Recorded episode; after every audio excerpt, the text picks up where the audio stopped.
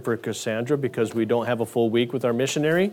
So if you would like to, and if you don't have the opportunity to do now, on Wednesday you could certainly do that uh, by just designating in your check as to what you would like to support Cassandra's ministry.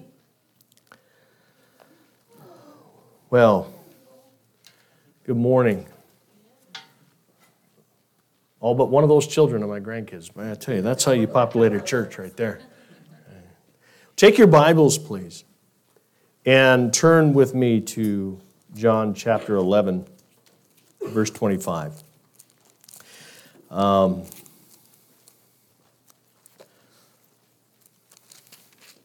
this was the sermon that the Lord gave me for Easter Sunday, and because of our cancellations, I kept pushing it forward.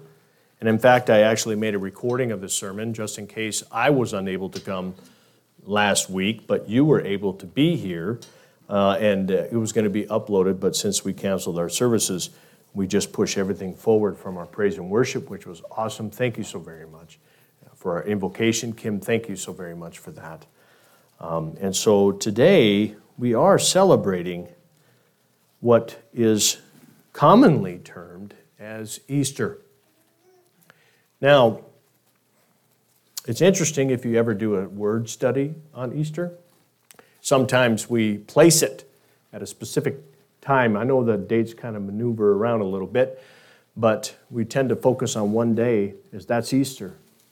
But this morning, I want to share with you from the scripture that every day is Easter because every day we are to celebrate the resurrection of our Lord Jesus Christ. And I want to speak about that this morning. So in John chapter 11, verse 25, where is, there we go. Turn that on. In John chapter 11, verse 25, that's okay. Uh, we read, I am the resurrection and the life. Whoever believes in me, though he die, yet shall he live and everyone who lives and believes in me shall never die.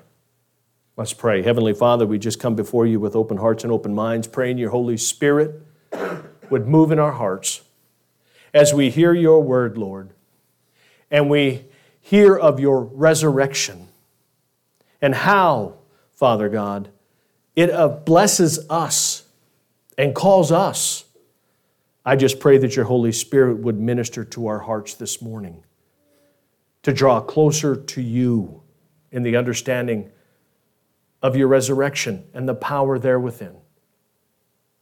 And for those that have never heard, for those that have never placed their faith in you, that they would see that you resurrected, you defeated death on the cross to set them free. And so, Father, we just ask your blessing to be upon this word. In Jesus' name. Like I said this morning, we're celebrating the resurrection of our Lord Jesus Christ.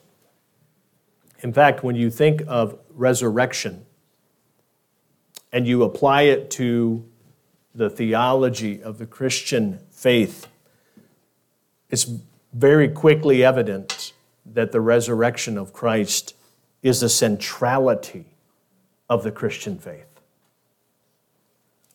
Without the resurrection, there's no Christian faith at all. It would just be a religion. In fact, Paul said as much in 1 Corinthians 15 14, where he said, And if Christ has not been raised, then our preaching is in vain, and our faith is in vain. So if there's no resurrection, if it never happened, Christ would still be in the grave. And everything he said and everything he did was for nothing. In fact, absent of the resurrection, Jesus would not even have been the Christ, the Messiah, the chosen one. He would have simply been a great teacher and a rabbi, as the Pharisees claimed him to be. He would have been a false prophet. He would have been a false teacher. And his claims and his teachings would have followed him to the grave and died with him. But we know that he did rise. And it's not with just blind faith that we believe this, because there's valid sources within the Word of God itself that tells of it. There's also secular sources that write about it. And if you read that book that we gave out, The Case for Easter, you see all the evidence within Scripture proclaiming that the resurrection of Christ was in fact a reality. And this gives us confidence in our faith. This gives us confidence in our walk. And this gives us confidence in our testimony that we share with others. But even beyond the biblical evidence and the historical sources that I can share with you if you'd like, we don't have time this morning, that show that Jesus Christ did in fact walk this earth. There's one more thing that's more powerful than all that evidence that attests to the resurrection of Christ. And that is a transformed life in Christ. You see, the resurrection of Christ is more than a moment of time that we celebrate once a year. It's more than a celebration or an observance or a, a sacred day recognized by the church. It's part of our personal testimony. Because Christ's resurrection is our resurrection, and we receive a great many blessings from it that we are to live out in this life. This morning, as we observe the resurrection of Christ, I want to share with you how Christ's resurrection is your resurrection and how divinely and powerfully it influences our lives. And it is to be lived out every day in this transformed life that He's given us. And the first one of these is that by way of Christ's resurrection, we are now alive with Him. We are now alive with Him. 2 Corinthians 5:17 says this. Therefore, if anyone is in Christ, he is a new creation. The old has passed away, behold, the new has come. You know, when we were born, we were born with a problem, a big problem, a life threatening problem. And that problem is sin. When sin entered into the world by way of Adam in the Garden of Eden, you know the story. Death came with it. And not to just some or a few or an elect or the really bad people, it came to us all. In 1 Corinthians 15 22, it says, For as in Adam all die. Now, what does this mean? Do we die physically or spiritually? The answer to that question is yes. Because of our sin, our physical bodies have been corrupted. And with that, the curse of sin, and as a result, we will experience a physical death. We will experience physical suffering in this life.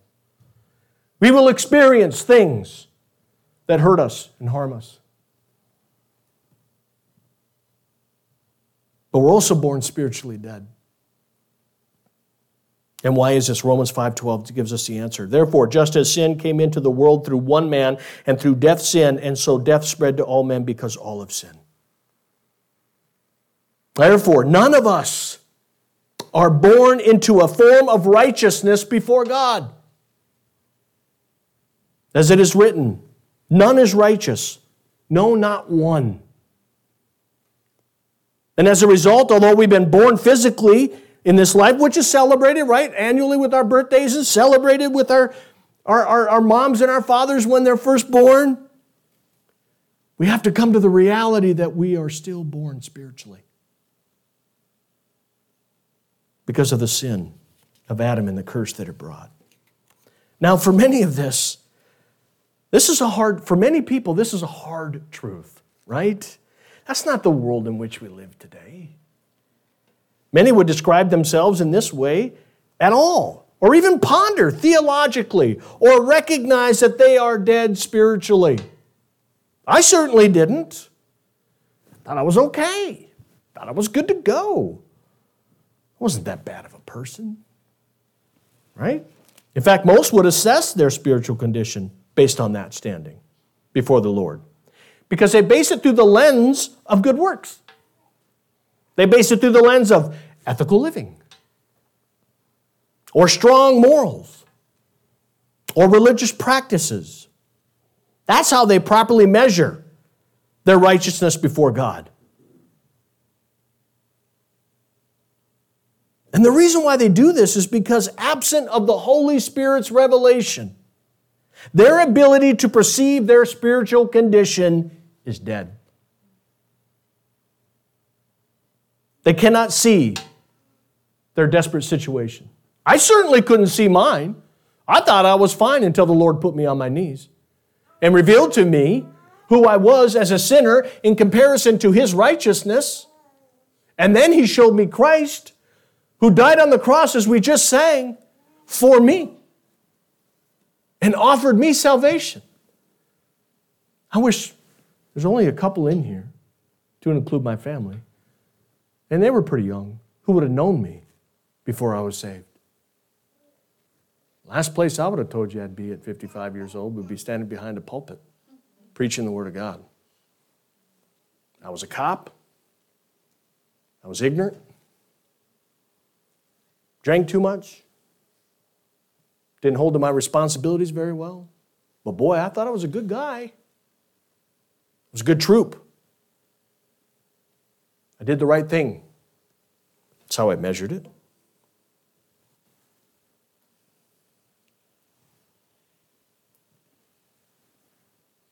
As I read earlier, we are new creations in Christ. No, our bodies have not been renewed, as that will happen later, but we are a new creation in the Spirit, as John chapter 3, verse 5 says. We have not been fixed. We have not been renewed. We have not been upgraded. It's not Tim 2.0. We have been made new. Remember, as Christ taught, New wine cannot be put into old wineskins because it'll break open. So we have to be made new in Christ. But why? Why is that? Why is that necessary? Why not just add Christ to our life like many people do?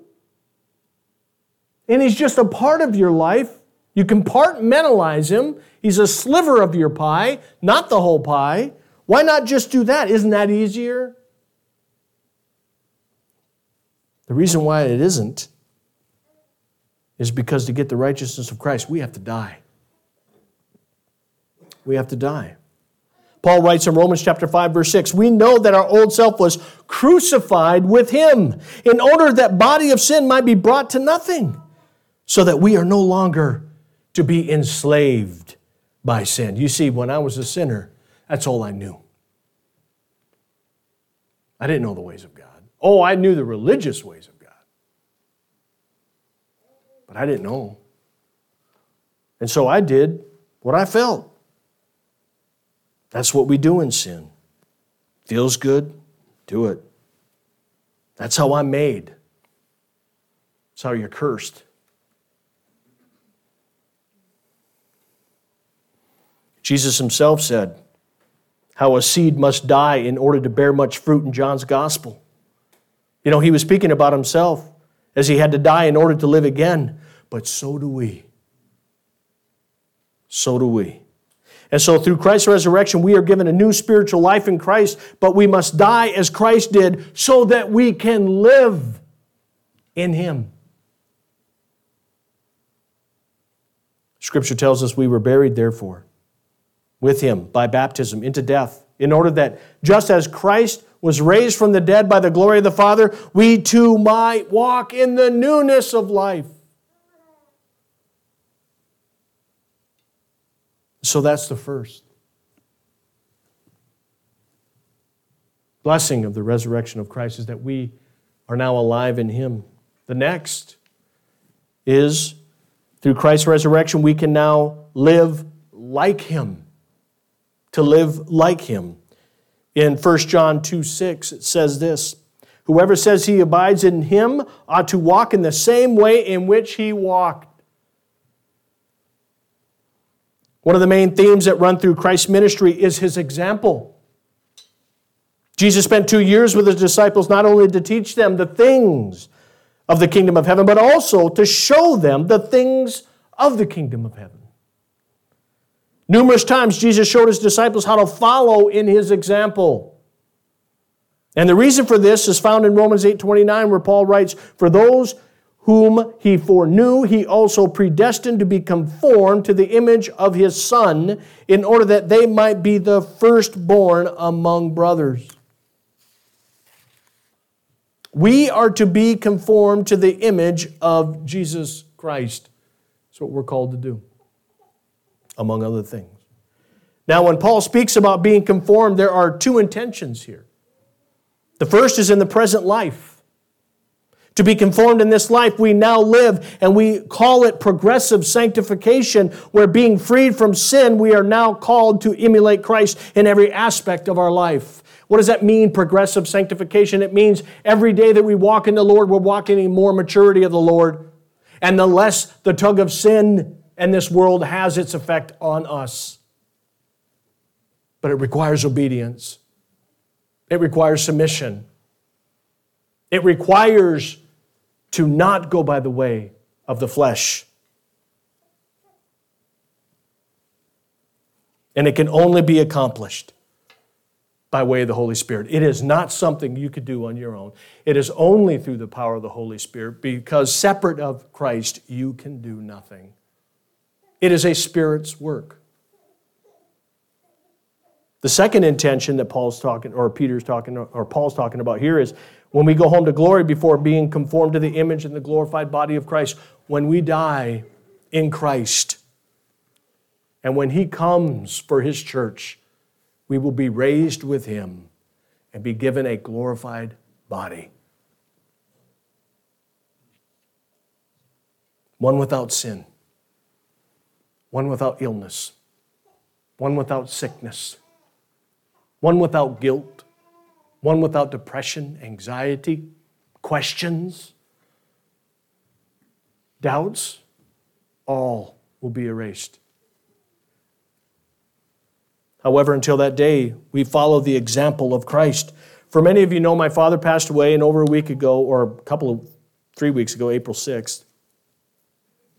And while I was it was a Sunday. It was a Sunday after he passed away. One of the members of the church here, I'm not going to say who, asked me, "What was you, what is the most lasting memory of your father?" And my response to that person took no time at all to answer or ponder. My father was the most humble, meek, and honest man I ever knew. And due to the blizzard, I was unable to attend the funeral, but I was able to go to the viewing the day before.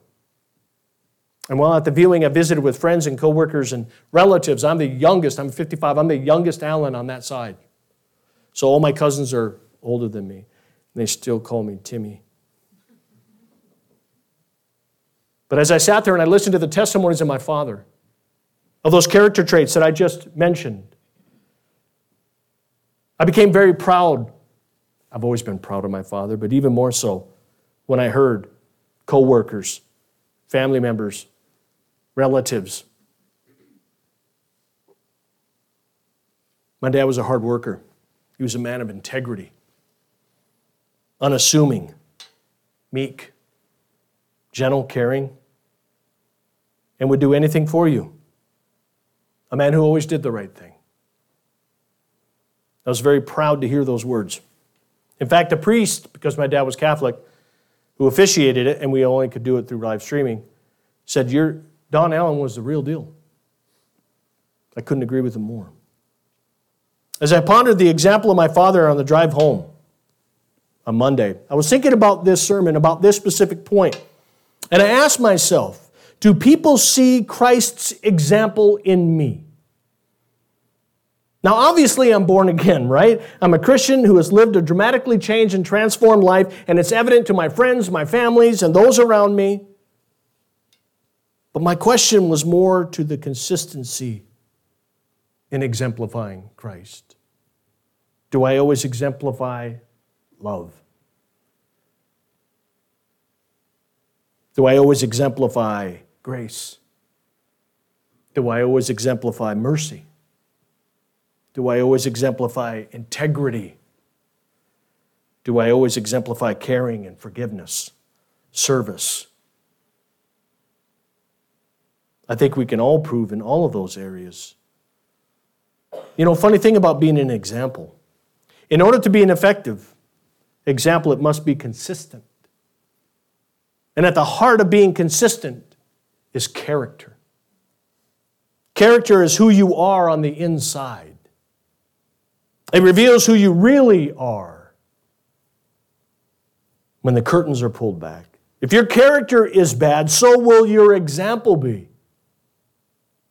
Because character is only as good as what influences it. If our influences are bad, so will our character. And if our character is bad, so will our example. This is why Paul speaks about renewing the mind, putting off the old nature, not giving into the old nature, enduring suffering, not walking in the flesh, but walking in the spirit, and being conformed to Christ, because that is how we are perfected in the character of Christ in this life.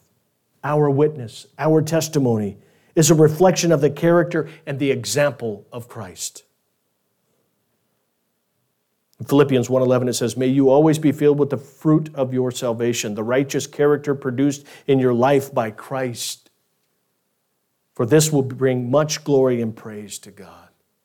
Again, that can only happen by way of the Holy Spirit. Now, notwithstanding the obvious as to exemplify Christ in this life, I think we forget the immense importance of being an example for others. As obvious as it is. I think we forget that for we are to be an example to other believers in Christ, and the example we show has a huge influence on other people. Influence we may never even know or see or measure. Numerous times, Paul speaks of himself as an example of Christ to follow in his letters. Now, was Paul saying that to be prideful? Was Paul saying that to be arrogant? Look at my following. Was Paul trying to create a little small church within Christ's church? No. He said it because he knew. There were young believers, there were unbelievers who needed an example to follow. You see, and this is an important statement. You see, we live by faith but we follow by example. We live by faith, but we follow by example. Paul knew this and understood the gravity of it. And that's why he says, that I may know him and the power of his resurrection, and may share in his sufferings, becoming like him in his death. We are to do the same. No matter where you lie on the maturity scale in Christ, whether you're a babe in Christ or a seasoned child of God, we are to exemplify Christ as a witness and testimony, but also as an example to brothers and sisters within the body of Christ. It's one of the reasons we come together. Acts 2:42. Pray for each other, lift each other up, encourage one another, be an example. Help them when they go through a struggle, just like you went through that struggle yourself. Because that's why we go through that. One of the reasons. The primary is to draw us closer to God, the other is to help those do the same. And so through Christ's resurrection, we can now live like him. What's the third blessing that we receive? Through Christ's resurrection, we live for him. For him. Scripture tells us in Galatians 2:20, I have been crucified with Christ. It is no longer I who live, but Christ who lives in me. And the life that I now live in the flesh, I live by faith in the Son of God who loved me and gave himself for me. Christ died on the cross for you. Individually. Sometimes we, we think, oh, he cried, died for the church. The church is you. And he died for those that have yet to believe. When we come to Christ, we die, as I spoke earlier. We die to self, we die to flesh, we die to our wills, and our own purpose as we now live a new life with new priorities, a new hope, and a new purpose. Let's walk through each one of those. The first one is our priorities change because now they're His priorities. Our will is now His will, in that Christ now sits upon the throne of our hearts. We abdicate that throne willfully, willingly. For some, this, is, this may mean full time ministry. Being called to the mission field, being called to preach the gospel full time. For others, it's living a life of Christ centered in the secular world, but being an example, as I spoke earlier, as many of you do. You work in a secular world. How else will they know Jesus Christ if Christ doesn't send us into the world to share and exemplify who He is? And when I say priorities, I mean that Christ now comes first. Christ comes first in our employments, what jobs we take. Christ comes first in where we live. Christ comes first in where we serve and worship because Christ desires to use you and place you where He needs you. Therefore, we must follow His lead. We need to be sensitive to His lead and His voice. This is hard for those who are not called into full time ministry but live and serve in Christ in a secular world because we tend to add Christ to our lives, don't we? Versus placing Him in the forefront of everything that we do. Pastors and missionaries go where they feel the Lord is leading them. And yet, for those that are not in full time ministry, tend to make decisions more based on what? Financial influences? Career opportunities? Don't get me wrong, God desires for us to be purposeful. God has given us gifts. God has called you to serve where you're serving in the secular world right now. But by and large, our decisions, it sends to me, are absent of the Lord's leading. And they need to be. They need to be. I remember a young Christian one time who took a part time job, and he was really excited about this job, right? He needed a little extra cash to pay down his debt. And I asked him, I said, uh, you know, is this going to take you away from Sunday services? And unfortunately, he said, yeah, it will. But don't worry, I'm still going to go to Bible study. I'm still going to read the Word. I'm still going to grow. Well, he didn't. I could tell right away it was adversely affecting his growth in Christ, which was in his early stages. He was just saved, which is a very precious time to lay the foundations and from which to build on. He needed to be in the church to grow.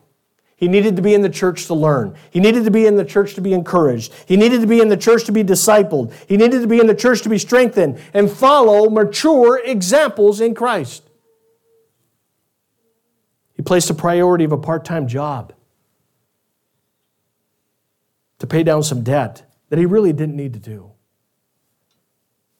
And it adversely affected his walk. Remember what Christ said, but seek ye first the kingdom of God and his righteousness, and all these things will be added unto you. We place a high, we place our priorities before Christ. He will lead you in a way that will bring a blessing. Secondly, we receive a new hope. Favorite word in the Bible hope. You've heard me say it before. Before I was saved, I put all my hope in me in this world, and this world and me will disappoint. But the hope of God has never disappointed. Never, and never will. Our hope is now in Christ and not in this world. He overcame the world, and so do we. When our hope is in the world, our lives reflect it, don't it? If it's money, our lives will reflect that in the decisions you make, in the jobs you take, and what you do. If it is security, your life will reflect that.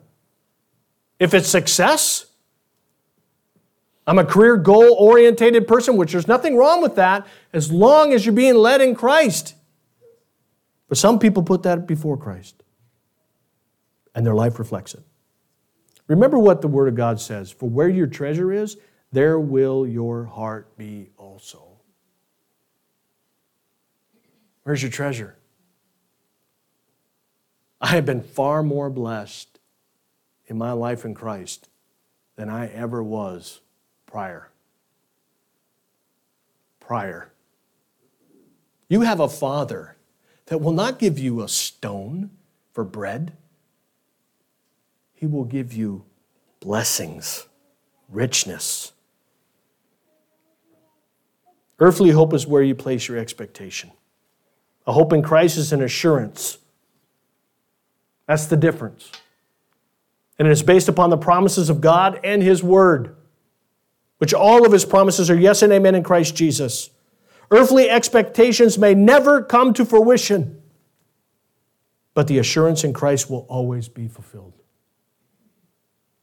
You want to know if that's true? Read the track record. In living in Him, we also have a new purpose. For as the scripture in Ephesians 2:10 it says for as workmanship created in Christ Jesus for good works which God prepared beforehand that we should walk in them. God has a magnificent plan for your life. He has wonderful things for you to do for him that is going to give you such a purpose in life that you will not desire the things of this world. You were not saved to sit and wait for Christ's return or when He calls you home. In the military, we have a term called ROAD, retired on active duty. In the church, we could use the same acronym, but change it a little bit resurrected on active duty. You were given the gifts for the express purpose of ministering to the saints and being a witness in the world. And you are a member of Christ's church. Along with your earthly employment, which is in and of itself a mission field, God desires to use you for kingdom work.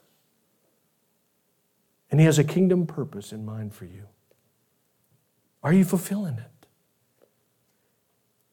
Your purpose on this earth is now a heavenly one, not an earthly one. Many people struggle with anxiety and depression because they don't know their purpose or role in this world. In fact, I heard it said by a psychologist that having a purpose centers people and gives them direction. Before I was saved, my purpose was my family and my own devices. I couldn't see beyond my career in the military. What's going to happen? What job do I get? How am I going to support my family? And it caused great anxiety and depression at times in my life. Sometimes I have my high beams on and they really see down the road, right? When I became saved, I was given a whole new purpose in life to discover, develop, and grow. And it removed some of the major anxieties and depressions that I faced in my life because I knew He was in control. In fact, my life verse that I wear on this bracelet for many years now, and this hasn't tarnished or faded or nothing Jeremiah 29 11. For I know the plans that I have for you, declares the Lord. Plans for welfare and not for evil to give you a future and a hope. I have stood on that verse for over 15 years. And I wear it as a reminder He's in control. And His plan, His will is perfect. God has given each of us a purpose, and that purpose center is in Christ. It centers your life in Christ. It gives us a divine focus point from which to navigate this life. And when we are fulfilling our purpose, there is nothing more rewarding and gratifying and satisfying. 1 Corinthians 15 58 says, Therefore, my beloved brothers, be steadfast, immovable, always abounding in the word of the word of the Lord, knowing that in the Lord your labor is not in vain. You know, I think when we are called to glory, I don't have any biblical support of this, but I wonder if He's not going to reveal all of the worthless things that we invested our time in that could have been used to progress the kingdom of heaven. I think we'll be shocked by that. The fourth blessing that we receive by the resurrection of Christ is that we will live for Him forever. We will live for, with Him forever. Finally, through Christ's resurrection, we will live for Him, not only in this life, but forevermore, all eternity. Romans 6:23 says for the wages of sin is death but the free gift of God is eternal life in Christ Jesus our Lord.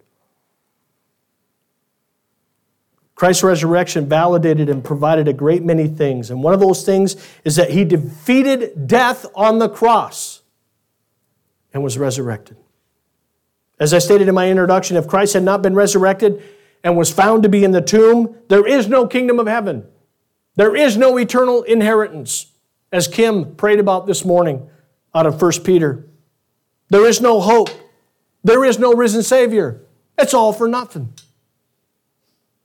But when Marys, the two Marys, went to the tomb, and Peter and John had a foot race and went to the tomb, what did they find? A rotting corpse? No. They found linen folded on either side of where Christ was laid. And soon after that, Jesus appeared to them in person. In person. Validating what he said and that he would rise again. Jesus defeated death and now stands victorious, sitting at the right hand of the Father in all of his glory. And this resurrection was just not a footnote in the Gospels, something to study. It's the centrality of the Christian faith. Yes, we celebrate and observe the Lord's birth at Christmas time, but the celebration of the resurrection of Christ has direct personal connections because Christ defeated death. And because he did, we will forever live with him if we place our faith in him. You know, a death of a loved one really brings in the reality of eternal existence and you ponder that. And this morning we covered Blessed are those who mourn, for they will be comforted by God. Eternity is forever. And if we are absent of Christ, it's not going to be just a bad day, it's going to be a bad eternity. But our end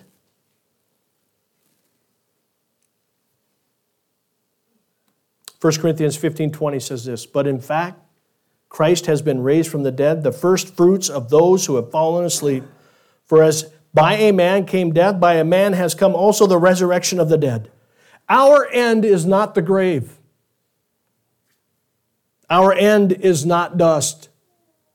Our end is not annihilation, as some people believe, the state of non existence. Our end is not the ceasing to exist. Our end is eternal. And it depends upon where you go by virtue of where you place your faith in. In Christ for an eternal life, or in yourself or this world and an eternity separated from the only person who truly loved you.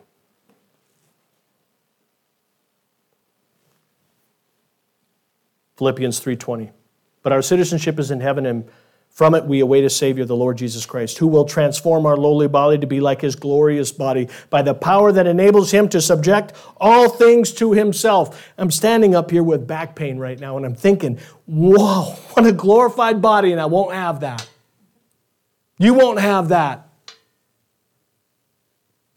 You will probably be surprised when you get to heaven. Man, did you look at this here, huh? Look what the Lord fashioned in me. Glorified body. Can't even imagine, as a song would say.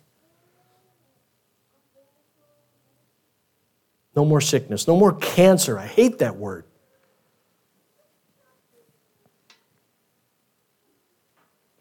No more sorrow. Romans 8 18 says, For I consider the suffering of this present time are not worthy comparing to the glory that is to be revealed to us. What an encouraging verse. What an encouraging verse. I do not know about you, but this verse brings me, again, that great hope. I understand no one likes suffering, but when eternal life awaits, having put your faith in Christ, a great expectation accompanies it that the suffering allowing to be on us today, we can endure it. We're given strength to push through it. And I have known many saints who have went on to glory, who suffered. And you can see the joy in their hearts, even in the midst of their suffering, because they know in whom they believe. That he's faithful to commit them. But I've also seen people die without Christ. There is no expectation, there is no joy. And it's a sad and tragic thing, especially trying to explain that to family. I remember my uncle died, and we were at a family reunion, and my aunt was talking to my mom at a table. Being a man of God, they were talking about God, so I kind of leaned in a little closer just to hear. And my aunt asked my wife, my mom, I'm getting them all mixed up today. Where's Kenny? My uncle. And my mom looked at my aunt and said, I don't know. That's without hope. Would I'd love to have heard? And I don't know Kenny's heart, I don't know, but I trust that God's judgment is perfect and righteous. He's a merciful God. But I don't know his heart. But wouldn't it have been great to hear he is with the Lord, now glorifying God and praising him for all eternity? Wouldn't that be great? That's my prayer for every single one of you.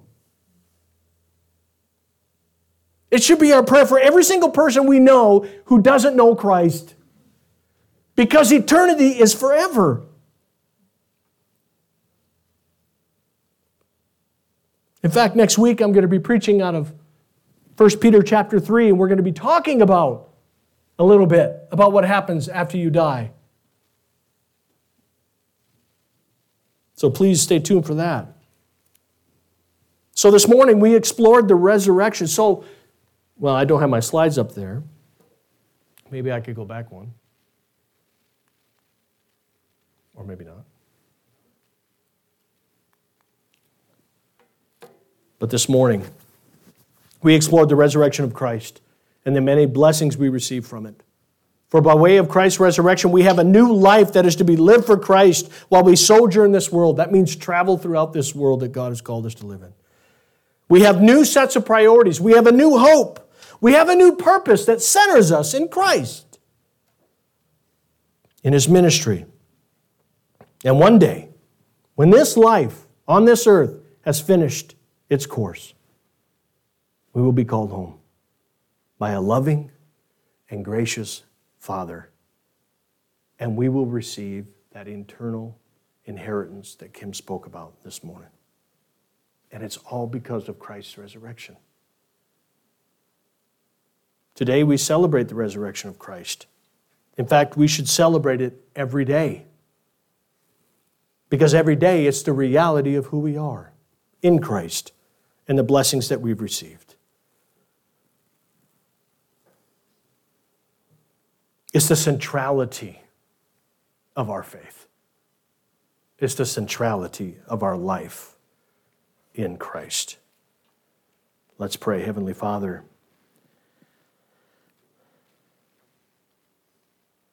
Lord, sometimes your word is a hard word, but we're always thankful that it's truth. And Lord, as we explored your word as it related to your resurrection, we are so thankful that it is our resurrection as well. That you've given us the power through the Holy Spirit to live a life for you. Father, I just pray for those that have been in Christ and feel a little bit off center, I pray that, Father, through the power of your Holy Spirit, you would refocus them on being centered in Christ and prioritize their life accordingly.